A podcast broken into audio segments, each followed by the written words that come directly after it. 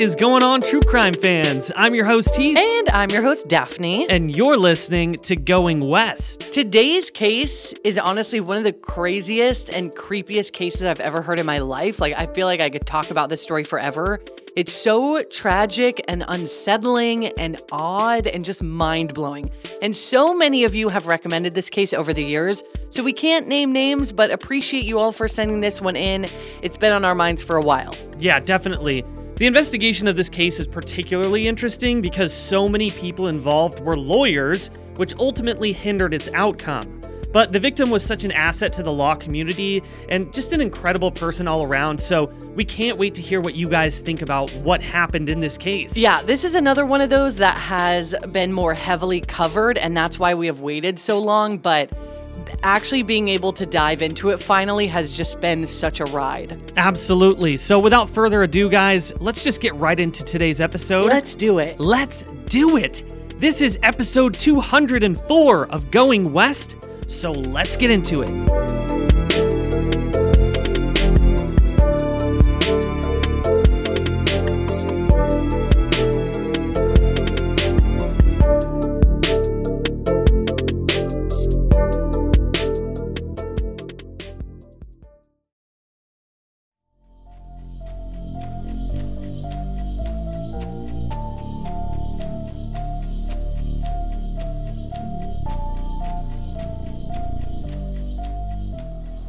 In August of 2006, an attorney in Washington, D.C. was murdered after spending the night at a friend's house while multiple other people were home.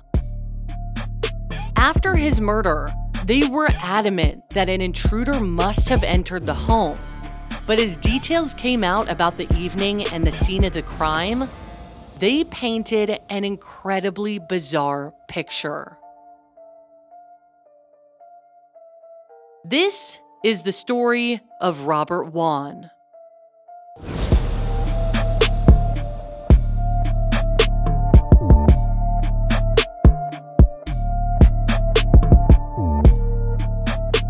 Robert Eric Wone was born on June 1st, 1974, to parents Amy and William Wone in Brooklyn, New York, where he was raised alongside his younger brother Andrew. Robert's mother, Amy, was a school librarian, and his father was an information technology executive at Chase Bank. The family lived in Sheepshead Bay, which is a pocket of southern Brooklyn on the Atlantic Ocean. So let's kind of talk about Robert here. Robert was intelligent, hardworking, and kind. He was a Mets fan and played on his church's baseball team. And as a teenager, Robert was motivated and ambitious. And we'll tell you why right now because there are a ton of examples. He attended Xaverian High School, a private all boys Catholic college prep school in the Bay Ridge neighborhood of Brooklyn. And Robert was always very proud of his Chinese heritage. And in fact, when he was in high school, he wrote an essay about the experience of being Asian American. And it was printed by the Organization of Chinese Americans Long Island chapter, who then also supported his participation in the presidential classroom program in Washington, D.C. After high school, Robert applied and was accepted to William and Mary in Williamsburg, Virginia, one of the oldest universities in the country, second only to Harvard, and where Thomas Jefferson attended college. Just a little fun fact there. Robert was awarded the prestigious Monroe Scholarship, offered to fewer than 10% of William and Mary attendees. He was also named a president's aide, which is a small group of students responsible for keeping administration updated on campus life. Such a smart guy. Yeah, there was a lot going on there. Sorry, that was kind of a mouthful. I know. uh, his background is very, Very complex impressive. and very impressive in that way. But we do want to talk about it, so we're going to keep going into it just because it's important to paint who Robert was as a person. of course. Absolutely, yeah. So, Robert's college friends described him as humble and loyal. A close friend of his from school named Tara claimed later in an interview that he used to put change in expired parking meters around campus, which is like just so nice. So nice. And also that he once rounded up some friends to scrub off a statue that had been covered in bird droppings. And when the school's landscaping funds ran out, Robert bought sod and laid it down himself. That's like above and beyond. way above and beyond. He was also a member of the 13 Club, which is a secret society whose members perform random acts of kindness and generosity. So you can kind of get the picture that Robert is just an overall great person. And while at college, he met Joseph Price, or Joe, who was a fellow law student. And although Joe was three years ahead of Robert, they became close and wound up in the same friend group that would last well into their 30s. Joe even gave Robert and his parents the campus tour of William and Mary, and afterwards, Joe Price attended law school at the Ivy League University of Pennsylvania, ranked the sixth best law school in the nation. After graduating, Robert started working for Covington and Burling, which was rated the top law firm in Washington, D.C. by Vault.com. He also had a number of commitments and passion projects on the side that also kept him very busy, including volunteering as counsel for the Museum of Chinese in America and the Organization of Chinese Americans, as well as being a member of the Asian Pacific Bar Association. So, yeah, Robert was beyond incredible, just a total diamond in the rough with his brains and his kindness. So, in January of 2002, Robert met Catherine Ellen Yu, who went by Kathy, at a Bar Association conference in Philadelphia. Also an attorney, Kathy attended the University of Illinois before getting her law degree from St. Louis University. A little bit about Kathy. Her parents and brother immigrated to the United States from Korea in the 1970s, while Kathy's mother was pregnant with her. She grew up in Vernon Hills, Illinois, a suburb of Chicago, where her father worked as a dental laboratory technician and her mother was a registered nurse at a nursing home. When Kathy met Robert, she was working for the Bar Association and living in Chicago, and she claims that she saw Robert from across the room at the conference, reminiscing that he stood out for his good looks and nice voice. He asked her out, and they had dinner together before he flew back to DC. So, right after they met, they already started dating. Yeah. A few weeks later, she happened to be traveling to DC for work, and it also happened to be Valentine's Day. So they exchanged small gifts, and Robert wrote her a note that said, Where to from here? I'm not certain, but I'm excited to find out if you are. That's so sweet. Love Robert. God, he's such a good guy. I know. For a while, the young couple did long distance. They talked on the phone every night at 8 p.m. and flew back and forth up to three times a month. It was clear to Kathy from the start that Robert was a model boyfriend. Kathy said, quote, From day one, I never opened a door when I was with him. Eventually, Robert asked if she would like to join him and his family on a month long trip to China. And when she accepted, he started kind of dropping hints about a proposal and wondering what their wedding and married life would be like. But after their time abroad, Robert came back with Kathy to Chicago and had not yet proposed. But while he got the bags from the cab and paid the fare, Kathy headed upstairs to her apartment, opening the door to find a trail of rose petals leading to a display of bouquets of roses, alongside a Tiffany engagement ring and a silver fortune cookie whose message said, Will you marry me? Robert and Kathy married at the Wyndham Hotel in Itasca, Illinois on June 7, 2003, and a judge from whom Robert had been a law clerk for was their officiant, so that's kind of nice. And uh, many of Robert's law school friends, including Joe Price and his partner, Victor Zaborsky, were in attendance, so it was an absolutely wonderful evening. After the wedding, Kathy relocated to Arlington County, Virginia, across the Potomac River from the District of Columbia, where Robert was living at this time, and she started working for a healthcare company. So they weren't living together quite yet. But the following year, in 2004, they bought their first home, a townhouse in Oakton, Virginia, about a 40 minute train ride from Robert's office. Both had thriving careers and active social lives and were members of their local church, Grace Community Church in Arlington. That was also the year that Robert turned 30, and Robert and Kathy were talking about starting a family, but since Kathy was unfortunately diagnosed with lupus when she was in high school, which is an inflammatory disease that can affect your joints, skin, brain, heart, and much more, and doctors told her it may be difficult for her to conceive, they were looking into adopting a daughter from China. Robert's 30th birthday celebration was held that June at his college friend Joe's house, who lived in the Capitol Hill neighborhood of Washington, D.C., because Joe and Robert had remained close since their days together at William and Mary. Joe was an outspoken advocate for gay rights, and in law school at the University of Virginia, he was actually the president of the Gay and Lesbian Alumni Association. In 1998, he started working for Arent Fox, which is a law firm in Washington, D.C., and by 2006, he was made partner. Like Robert, Joe had many projects on the side to further the causes that were important to him. Joe Price eventually even co founded Equality Virginia, a nonprofit that advocates for LGBTQ individuals. Joe and his partner Victor had been together a few years by this point and lived in a townhouse in Capitol Hill, as we mentioned. Joe reveled in hosting, so they loved having people over for any occasion, and he was a pillar in the gay community. In the early 2000s, Joe and Victor were joined by a housemate named Dylan Ward, who was welcomed into the friend group and their home, and would eventually become a part of Joe and Victor's relationship. But we're going to get into that. But all three of them were in attendance at Robert's 30th birthday party. And this is relevant. You're probably like, why are we hearing about these friends? It it is relevant. Yeah, we're going to get there. So, two years later, two years after his 30th birthday party, in the early summer of 2006, Robert took a job as general counsel to Radio Free Asia, a US based nonprofit for news broadcasts to Asian countries, specifically those with government limited news resources like China and North Korea. While this came at the cost of a significant pay cut for Robert, Kathy remembers telling him, quote, I don't need to drive a Lexus. I'm happy with our Honda. His causes were extremely important to him because although Covington and Burling was a prestigious firm, Robert had taken the position there because they offered pro bono work. He had just been elected president of the Asian Pacific American Bar Association, and his inauguration was set for mid August.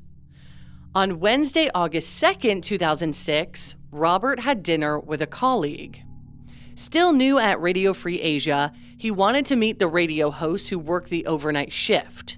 So instead of heading home to Oakton late afterwards, and then, you know, having to come back to his office early in the morning, he just opted to stay with his friends in the city. More specifically, or more specifically, his old friend Joe, Joe's partner Victor, and their roommate Dylan. At 9:30 p.m., Robert called Kathy to say goodnight and tell her that he loved her. He was heading back to his office to meet the hosts and then to crash at his friend's place. Joe, Victor, and Dylan had moved into a new house since the birthday party a couple years prior and into another townhouse, but this time in the DuPont Circle neighborhood, just about four miles or six kilometers from their old place. The year prior, Joe and Victor had purchased 1509 Swan Street Northwest for almost $1.3 million, and it's now valued at $2.5 million, in case anybody's curious.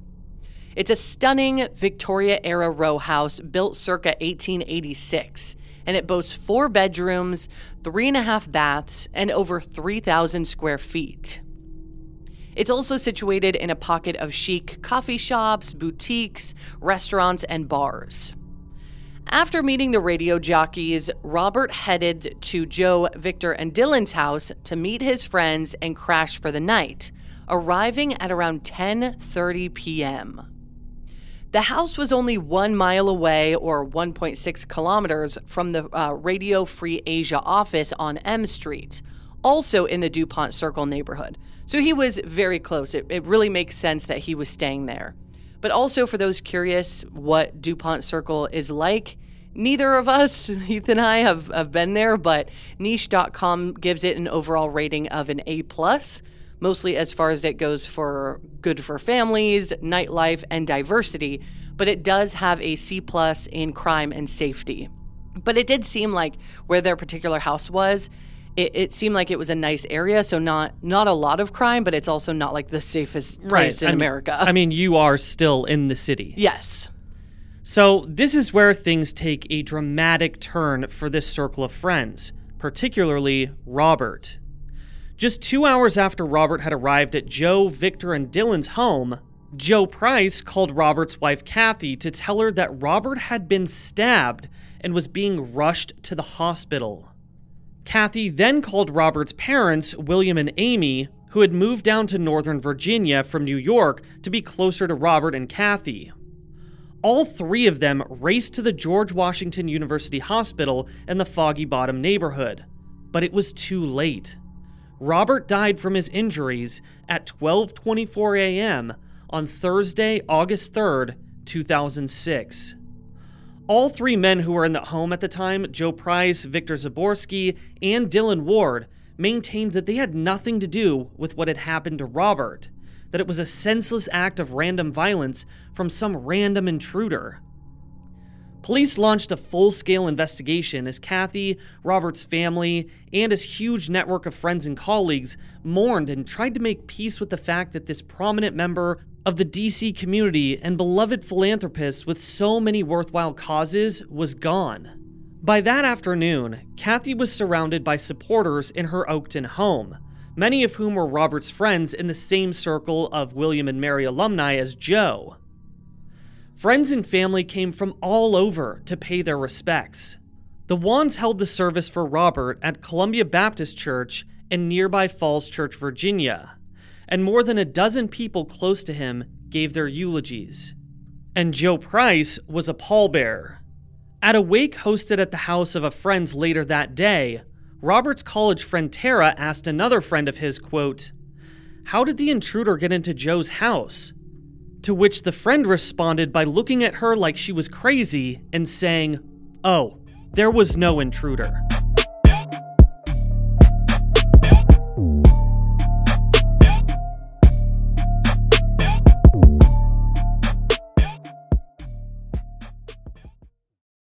As true crime listeners, you're aware of the dangers out there in the world. So why not keep your home as safe and secure as possible? Daphne and I do this by using SimpliSafe. For award winning security and peace of mind wherever your summer plans take you. When we get ready for our summer trips this year, I will feel so much better about leaving the house knowing that SimpliSafe has our back, just freeing me from my constant anxieties and also, something I love is that their system blankets your entire home in protection from break ins to fires to floods. And with indoor and outdoor cameras to choose from, you will feel safe any time of day or night. And SimpliSafe is backed by 24 7 professional monitoring agents to help stop crimes in real time. Which is part of why they were named the best home security system of 2024. SimpliSafe has given us and so many listeners real peace of mind, and we want you to have it too. Right now, get 20% off of any new SimpliSafe system with Fast Protect monitoring at simplisafe.com slash going west. There's no safe like SimpliSafe. Support for this podcast and the following message come from Corient. Corient provides wealth management services centered around you. They focus on exceeding your expectations and simplifying your life. Corient has been helping high achievers just like you enjoy their lives more fully, preserve their wealth, and provide for the people, causes, and communities they care about. As one of the largest integrated fee only registered investment advisors in the U.S., Corient has deeply experienced teams in 23 strategic locations. Corient has extensive knowledge spanning the full spectrum of planning, investing, lending, and money management disciplines. Leverage Corient's exclusive network of experts to craft custom solutions designed to help you reach your financial goals, no matter how complex they may be. Real wealth requires real solutions. For more information, connect with a wealth advisor today at corient.com. That's C O R I E N T.com. Corient.com. Sick of being upsold at gyms? My guy, you're currently a base member. For $90 more, I can upgrade you to our Shred membership. For $130 more, you'll be a Swole member. And for just $300 more, you'll reach Sweat Platinum.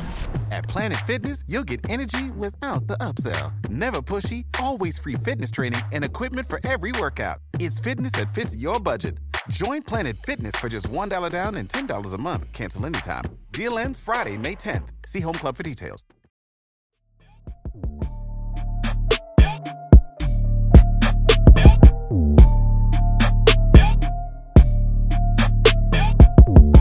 We're about to dive into what happened in the 79 minutes between when Robert arrived at Joe, Victor, and Dylan's house at 10:30 p.m.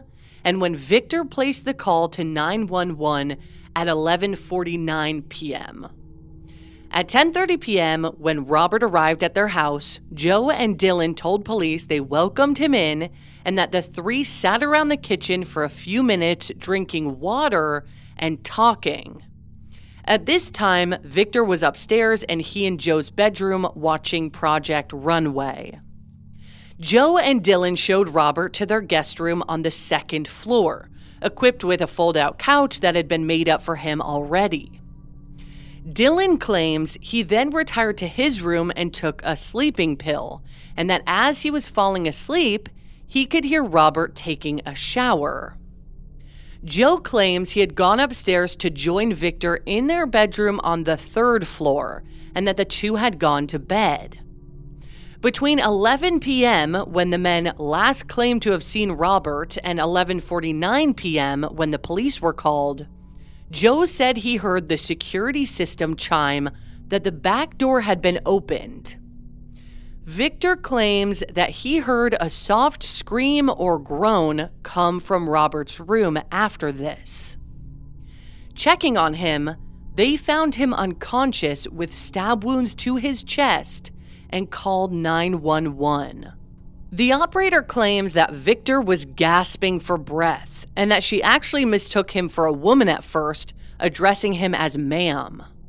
According to the combined accounts of the three residents, Someone had stabbed Robert and fled the house.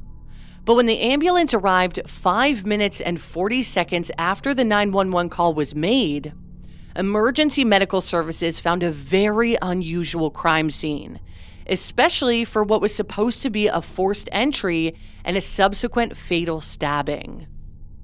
Responding EMS worker Jeffrey Baker claimed the scene made the hair on the back of his neck stand up. It looked as if the crime scene had been staged, with all evidence scrubbed from the area. Robert was found lying face up on the still made bed with very little blood surrounding him, only just a few drops. With three stab wounds, this seems very inconsistent. Robert looked as if he and the bed beneath him had been cleaned, the sheets changed and the bed redressed, with Robert then propped back up on the bed. The other responding paramedic claimed that something about the setting felt very wrong. Curiously, the men apparently had all showered off, all of them clean with wet hair. With Victor and Dylan in robes when the police arrived, and Joe just in his underwear. And this is very weird because remember, their stories are that Dylan took a sleeping pill as he heard Robert taking a shower, and Joe and Victor going to bed themselves on the third floor meaning none of the three of them had apparently taken showers, yet they all appeared to have done so. Yeah, so a little suspicious here, like, like right off the bat. The medics performed an EKG, or an electrocardiogram, on Robert, and he was flatlining. He was rushed to the hospital while the men stayed behind to answer questions. Now, Officer Diane Durham arrived at the house and, referring to Joe as underwear guy, told him to put on some clothes and this was the only time that any of the men were questioned and their story actually changed. Joe claimed that they had heard a scream and ran downstairs to see what had happened. He claimed that Robert had been standing by the patio door, bleeding, on the first floor, and that the three men took him upstairs to the second floor to lay him down on the bed. And this is already complicated because they had originally said that when they found Robert, he was laying down unconscious. So, and now they're saying he's standing at the door with stab wounds when they find him. Yeah, so it's not very consistent. Not at all. So, all three men were brought in for questioning and separated to get their stories straight. Jill then added that they may have been drinking wine. And remember, he had before this he had said they were just drinking water and hung out for like 30 minutes right. in the kitchen. But other than that, their reports were pretty consistent with each other's that none of them were involved and that the only thing that any of them heard was the back door chime and some low groaning before they discovered Robert and called for help. The captain of the DC police told reporters the next day that he didn't believe much of what had been regurgitated to him about the night's events. But shortly after they were questioned, all three men had lawyers. And with Joe's money and connections, they were all covered because remember, Joe is a lawyer. The day after Robert's murder, police began obtaining search warrants for the house. Forensic experts swept the house for evidence, including pieces of the staircases and the walls they believed may contain DNA.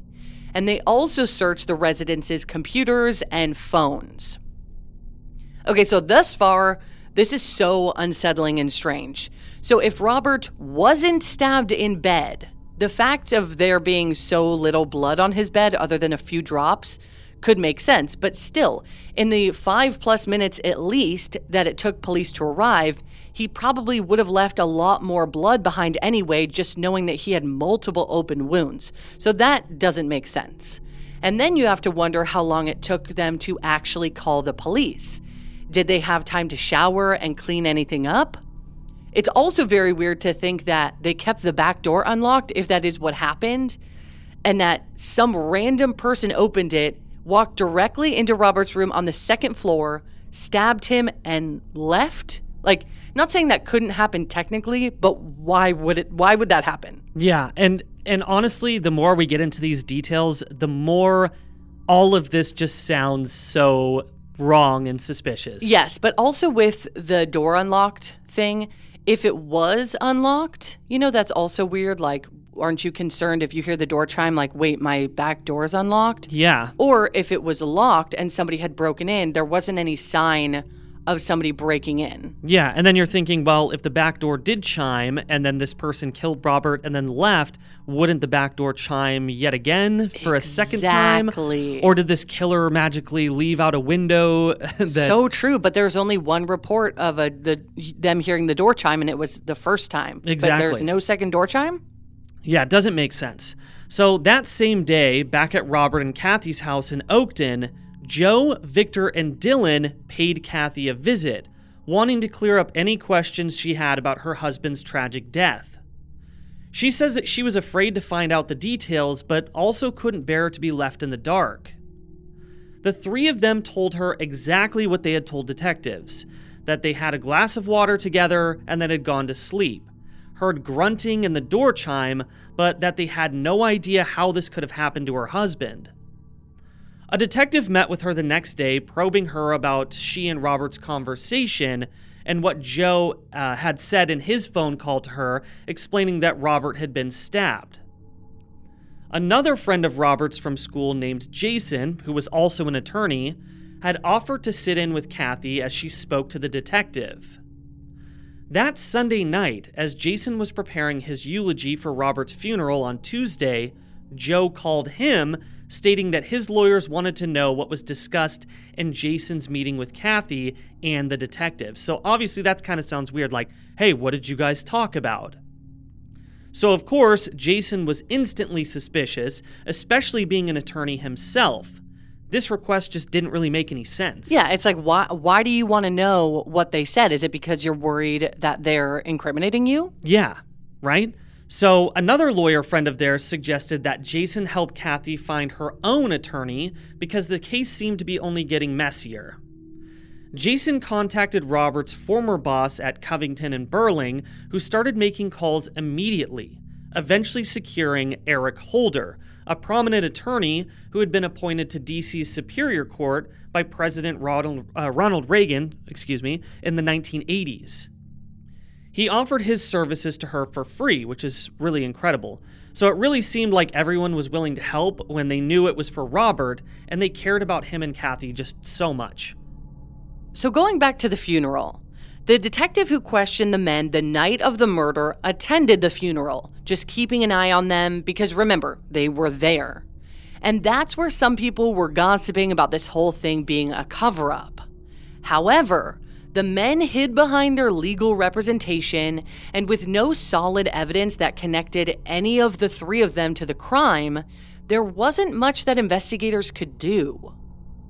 That October 2006, so a couple months after Robert's murder, a memorial for him was held at the William and Mary campus in Virginia, remember where he went to school.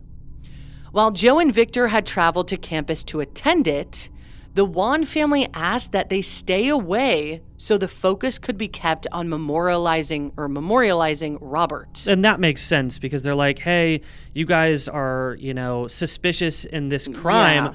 Like, it's best you guys just kind of like keep your distance. Here. Yeah, makes total sense.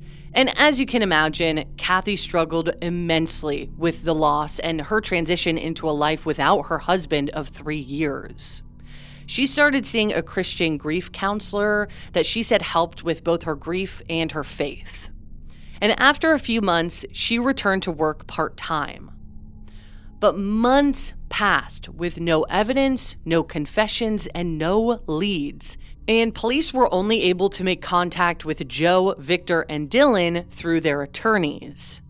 Although the three did cooperate when in January of 2007, they were asked to provide hair samples and fingerprints. So they did do this. On August 6th, 2007, almost a year to the day after Robert's murder, Kathy's attorney, Eric Holder, held a press conference at Robert's former firm, Covington and Burling. And there, Kathy implored police and FBI to continue investigating her husband's case. Her attorney Eric spoke directly to Joe, Victor, and Dylan and said, quote, For those in 1509 Swan Street, where Robert was killed, you need to truly ask yourselves, truly, truly ask yourselves, have I provided the police with all the information that might be relevant to the investigation of this crime? Only you, your conscience, and your God know the answer to that question. But that is the question you must ask yourselves if you care about Robert. If you truly care about his family, if you care about Kathy, come forward and share all of the information that you have. But still, nothing. So on October 27th, 2008, over two years after Robert's murder, the Superior Court of the District of Columbia released a 14 page affidavit, which you can still read online, charging Dylan Ward with obstruction of justice. The affidavit claimed it would have been impossible to gain entry into the backyard over the fence, go through the back door, walk upstairs, stab Robert fatally without making a sound, clean up the scene and all of the evidence, and escape without getting caught, all within 45 minutes. It also asserted some shocking evidence that had not been made public. Robert had been sexually assaulted at the time of his death. He also appeared to have been drugged prior to his stabbing, which would explain the complete absence of defense wounds. So, this means someone, if an intruder was involved, like these men are saying, someone would have had to have entered through the back door somehow. If they couldn't have gone over the gate, had they get into the backyard and through the back door, gone to the second floor guest room, drugged Robert without any signs or noise of struggle or fight except groaning, sexually assaulted him, killed him, cleaned up the scene, and left without being caught. Especially because the three men claim they heard the back door sensor and then they heard a groaning shortly after. So you didn't come downstairs right away from those sounds. Like Heath and I have a security system, and if we had company over and heard the back door open when we're all like going to sleep, not only would we check it out, but we would go lock that door. And we live in the suburbs, not a townhouse in the city. Yeah. And I, I will add though, Joe said he did go down and check it out when he heard all this. But I don't feel at all like these things could have happened to Robert in the time that it would take Joe to walk downstairs. Also, this contradicts Joe's story that they saw Robert standing by the back door bleeding when they came down.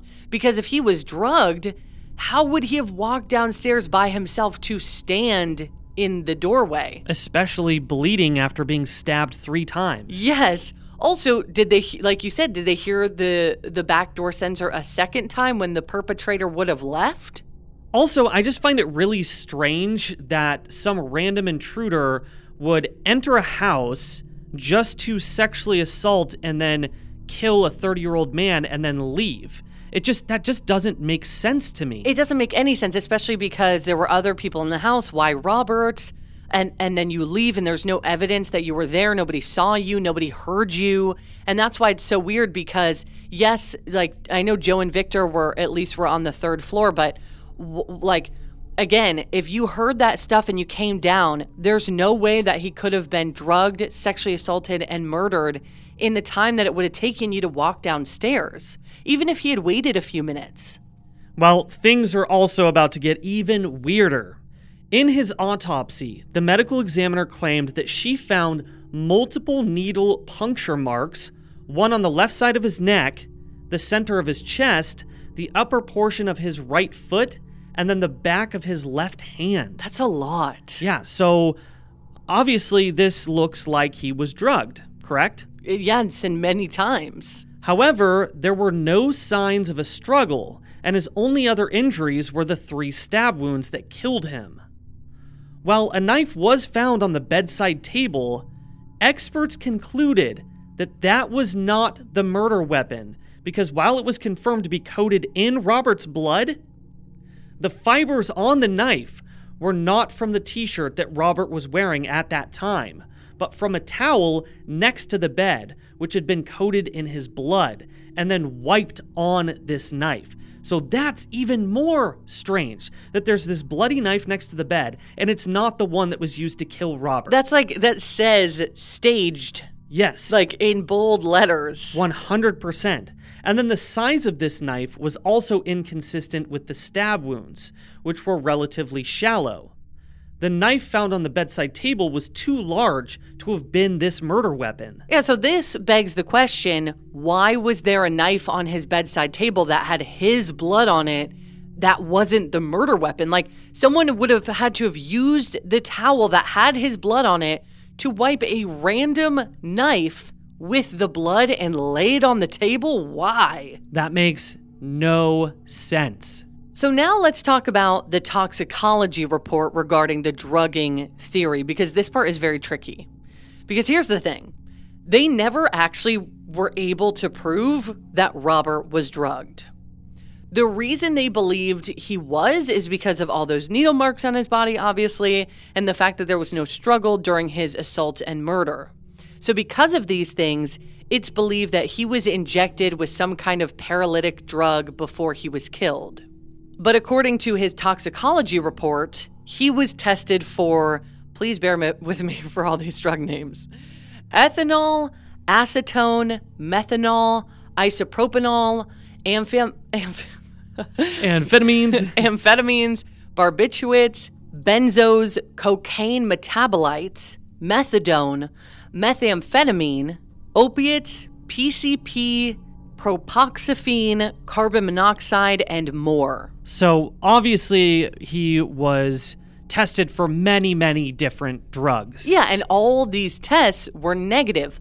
But some believe that he was likely drugged with ketamine, which can cause drowsiness, double vision, confusion, hallucinations, and more. Now, the reason it's believed to have possibly been used on Robert is because it has a short half life. You can only test it in the body for two to four days, unlike some other drugs. But as we've seen in many other cases that we've covered on this show, some drugs need specific testing anyway. So just because none of the drugs they tested were found in his body doesn't mean something else hadn't been in his system. Right. And because this case is so crazy, Heath and I were talking about it for like a very long time before we got in the studio today. And we are talking about ketamine. So, ketamine can kill you. And at the point of overdose, you can experience vomiting, chest pain, paralysis, seizure, and more. Do you want to say your your theory thus far Yeah. about the ketamine? Yeah, absolutely. And, you know, also the fact that they had mentioned, oh, yeah, we drank water when we were sitting around the table. But then Joe later said there may have been some red wine involved. Right. So alcohol and um, and ketamine mixed together can actually put you in a coma and can kill you. Definitely Right. kill you. So if that's the po- if that's a possibility that red wine was involved plus ketamine, it's it, it could have definitely killed Robert. Right. Now, let's get back to the crime scene.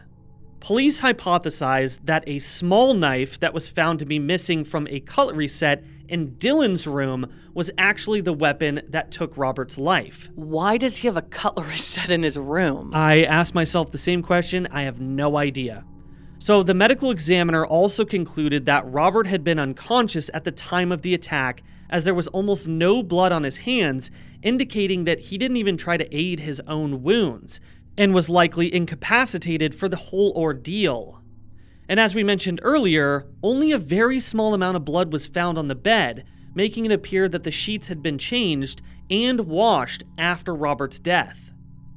Investigators announced that they led both cadaver dogs and drug sniffing dogs through the house, and the cadaver dogs alerted to a drain at the back of the house, and the dryer, indicating that the blood was probably rinsed, washed, and dried potentially before police even showed up. This is one of the most suspicious parts of the case because if these dogs are indicating that there's blood in the dryer and a back drain of the house, that really does tell us that a cover up occurred. Yeah, absolutely. And the intruder surely didn't go use their freaking washer and dryer. Exactly. And the drug sniffing dogs alerted to two locations in the house, indicating that there were at one point drugs on the premises, although the only one that they were able to find was ecstasy.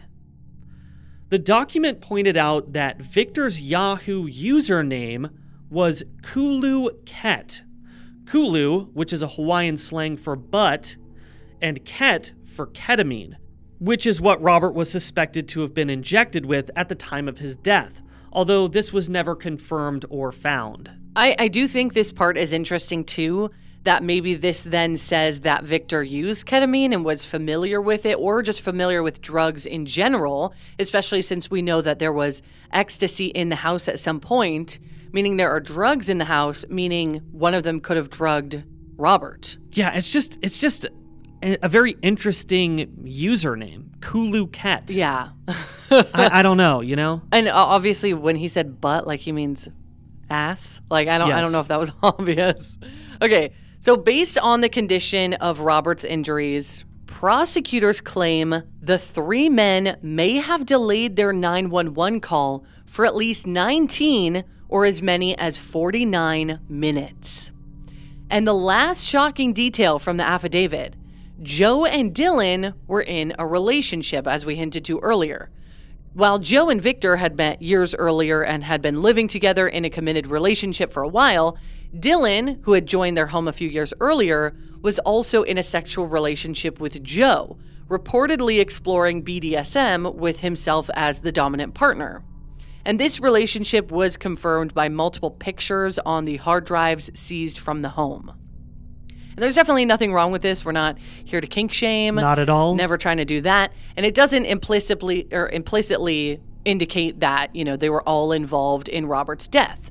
But investigators pointed out that this could mean some sort of group sex scheme had gone wrong. And that's kind of my speculation and my opinion. Well, that's what you were saying earlier with, or just a minute ago with the ketamine is like, what, I mean, what if they had drugged Robert trying to, you know, sexually assault him and then he died and they tried to cover it up by stabbing him? That's definitely possible. I wish there was more information regarding that on like the autopsy because I feel like if he was already dead, they would have been able to tell. If he was stabbed after he was already dead, maybe they stabbed him during his overdose. I mean, who knows? Well, and then thinking about how many injection marks were on his body, it's very possible that they didn't know how much of a dose of Yeah. whatever drug they gave him. Right. And then he overdosed and they had to stage the event.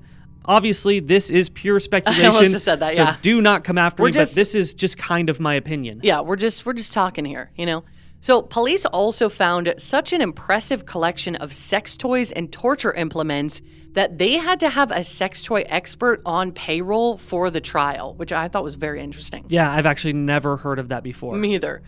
These men probably faced unnecessary criticism for these practices, but as this relates to Robert's death, it does look suspicious. Definitely.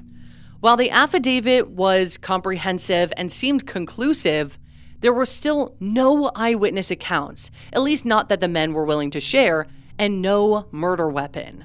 So that's another thing. If the murder weapon wasn't found, did and one of these men are involved, they would have had to have somehow gotten rid of it within the time before police arrived. Absolutely. And I just don't see an intruder taking the time to rub Robert's blood on a knife that wasn't even used to kill him and then just lay it beside the bedside. That's why this is so hard because we also don't know the exact time that Robert died. So, how much time before police arrived did whoever have to cover this up or to hide evidence? So many questions.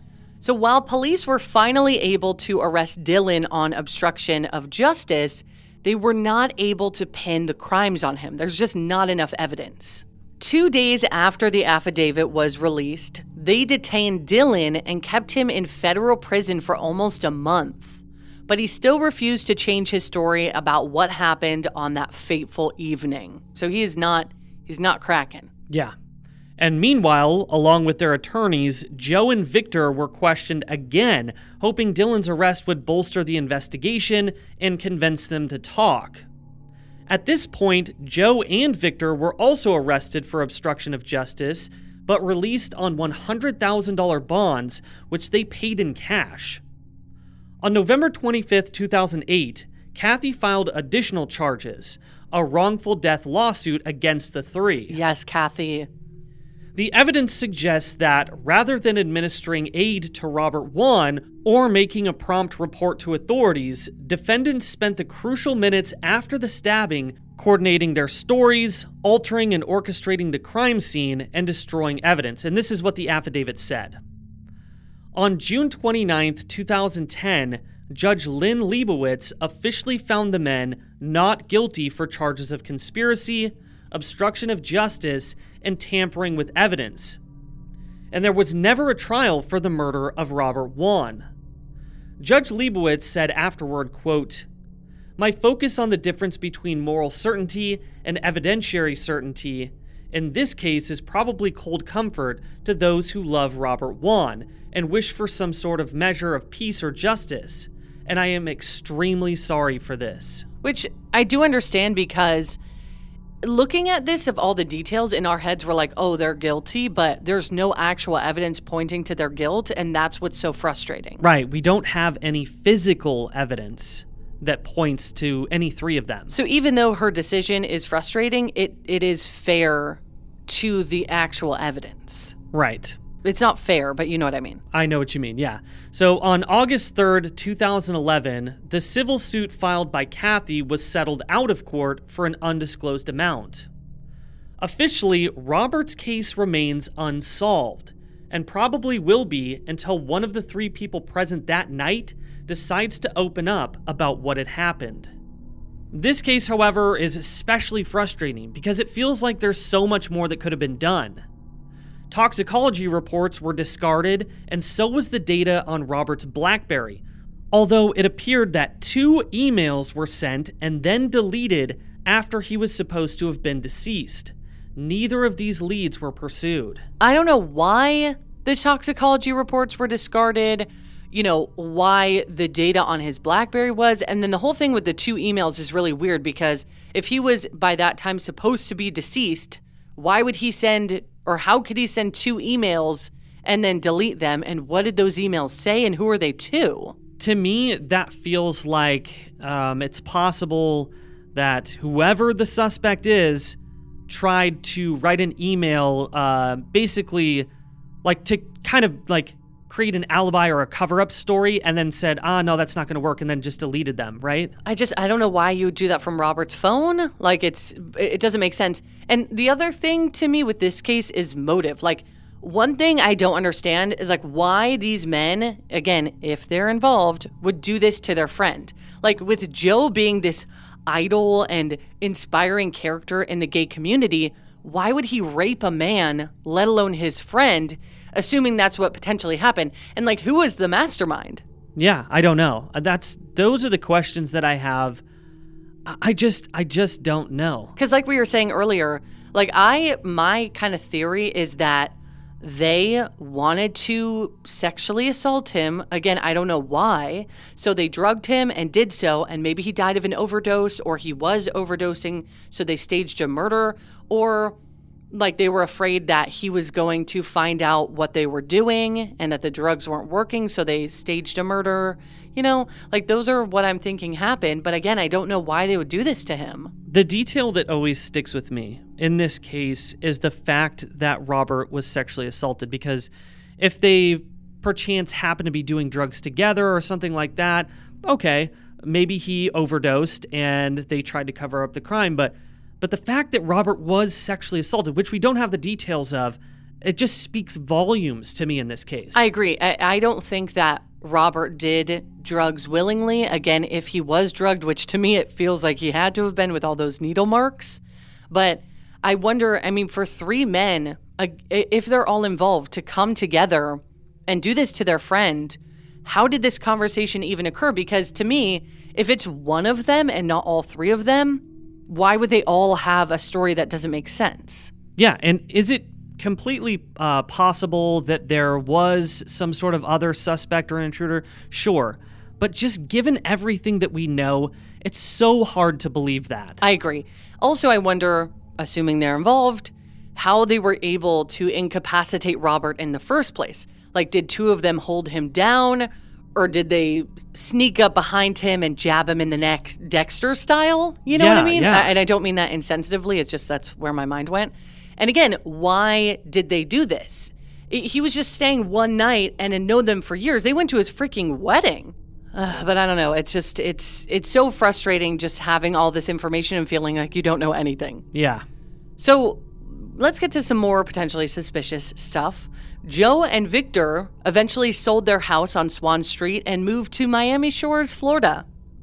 Victor still works in marketing for the milk, uh, the milk, the milk industry. The milk industry. Some industry. people do say milk, milk industry, a job that he's maintained since before Robert's death. And Joe now goes by Joseph Anderson and is still practicing law, which is icky to me. Yeah, I, I don't. What's weird is not only one of them changed their names, but we're going to get to Dylan. Well, Dylan also moved to Florida and changed his name as well. He now goes by Dylan Thomas and is working in the fitness industry. And it appears that he moved down to the Fort Lauderdale, Miami area to study Pilates and may have even lived in the Miami Shores home of Joe and Victor. But the most recent reports say that he is relocated to Seattle and is working as a Pilates instructor and masseuse. So, very strange that after this, I mean, obviously, people can move around, they can do what they want to do, but Yeah. being suspects in a crime uh, and then changing your names and moving to Florida, I don't know. Yeah, I also I feel like if you are genuinely innocent of a crime and your name is out there on the internet with all this bad stuff attached to it and you're actually innocent, I would understand why you would want to change your name. Sure. But I don't think they're innocent. So now you're trying to change your names, or you did, and you're moving to a different area and trying to start anew. When I fully believe, and a lot of other people do, that you did something horrible to a very good person. So, if you guys are interested in learning even more about this case, we suggest that you check out Judy Seng, uh, who runs the YouTube channel Asian American Legal Focus and calls herself the YouTube lawyer. She was a great source of info here in this episode, especially in breaking down the legal jargon of the affidavit. And she and Robert actually knew each other. They met at an Asian American Pacific Bar Association happy hour when they were both interns.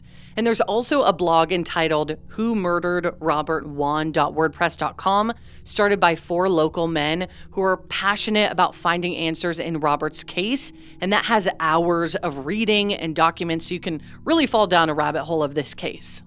But for now, what do you guys think happened to Robert Wone?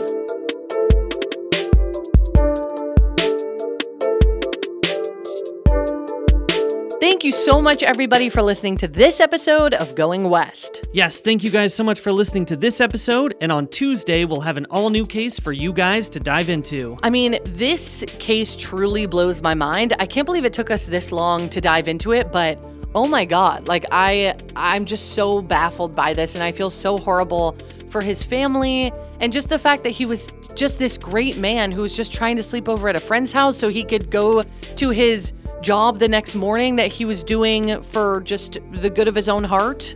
Yeah, I. The thing that really frustrates me is that there is just really so many questions. I know we say this sometimes in cases like there's just so many questions and little answers, but really in this case, there really is just too many questions and here. the fact that they they are just scot free, they're gone, they're doing their own thing, they're living their lives, and now you know this was how many years ago? But 15. 15, 16 years ago. Yeah. I mean, just wow. It's I really hope that justice comes to this case and that answers come for this family very soon. Yeah, regardless of whether these three men are involved or not, I just hope that this case sees justice because, you know, it's it's time. It's time. Yeah, I completely agree. So if you guys have any theories or thoughts on this case, which I'm sure you do, um, please let us know. We have an Instagram at Going West Podcast, uh, Twitter at Going West Pod, and then we have a Facebook page, um, Going West True Crime. But the one that's really fun, where you get to kind of comment and talk to Heath and I, is Going West Discussion Group on Facebook. If you ask to join, we will accept you, and we'll have posts about this case and all our other cases where you can comment your theories and your thoughts. And we'd love to talk about it with you guys. Yeah, let's talk about this one. All right, guys. So for everybody out there in the world, Don't be a stranger.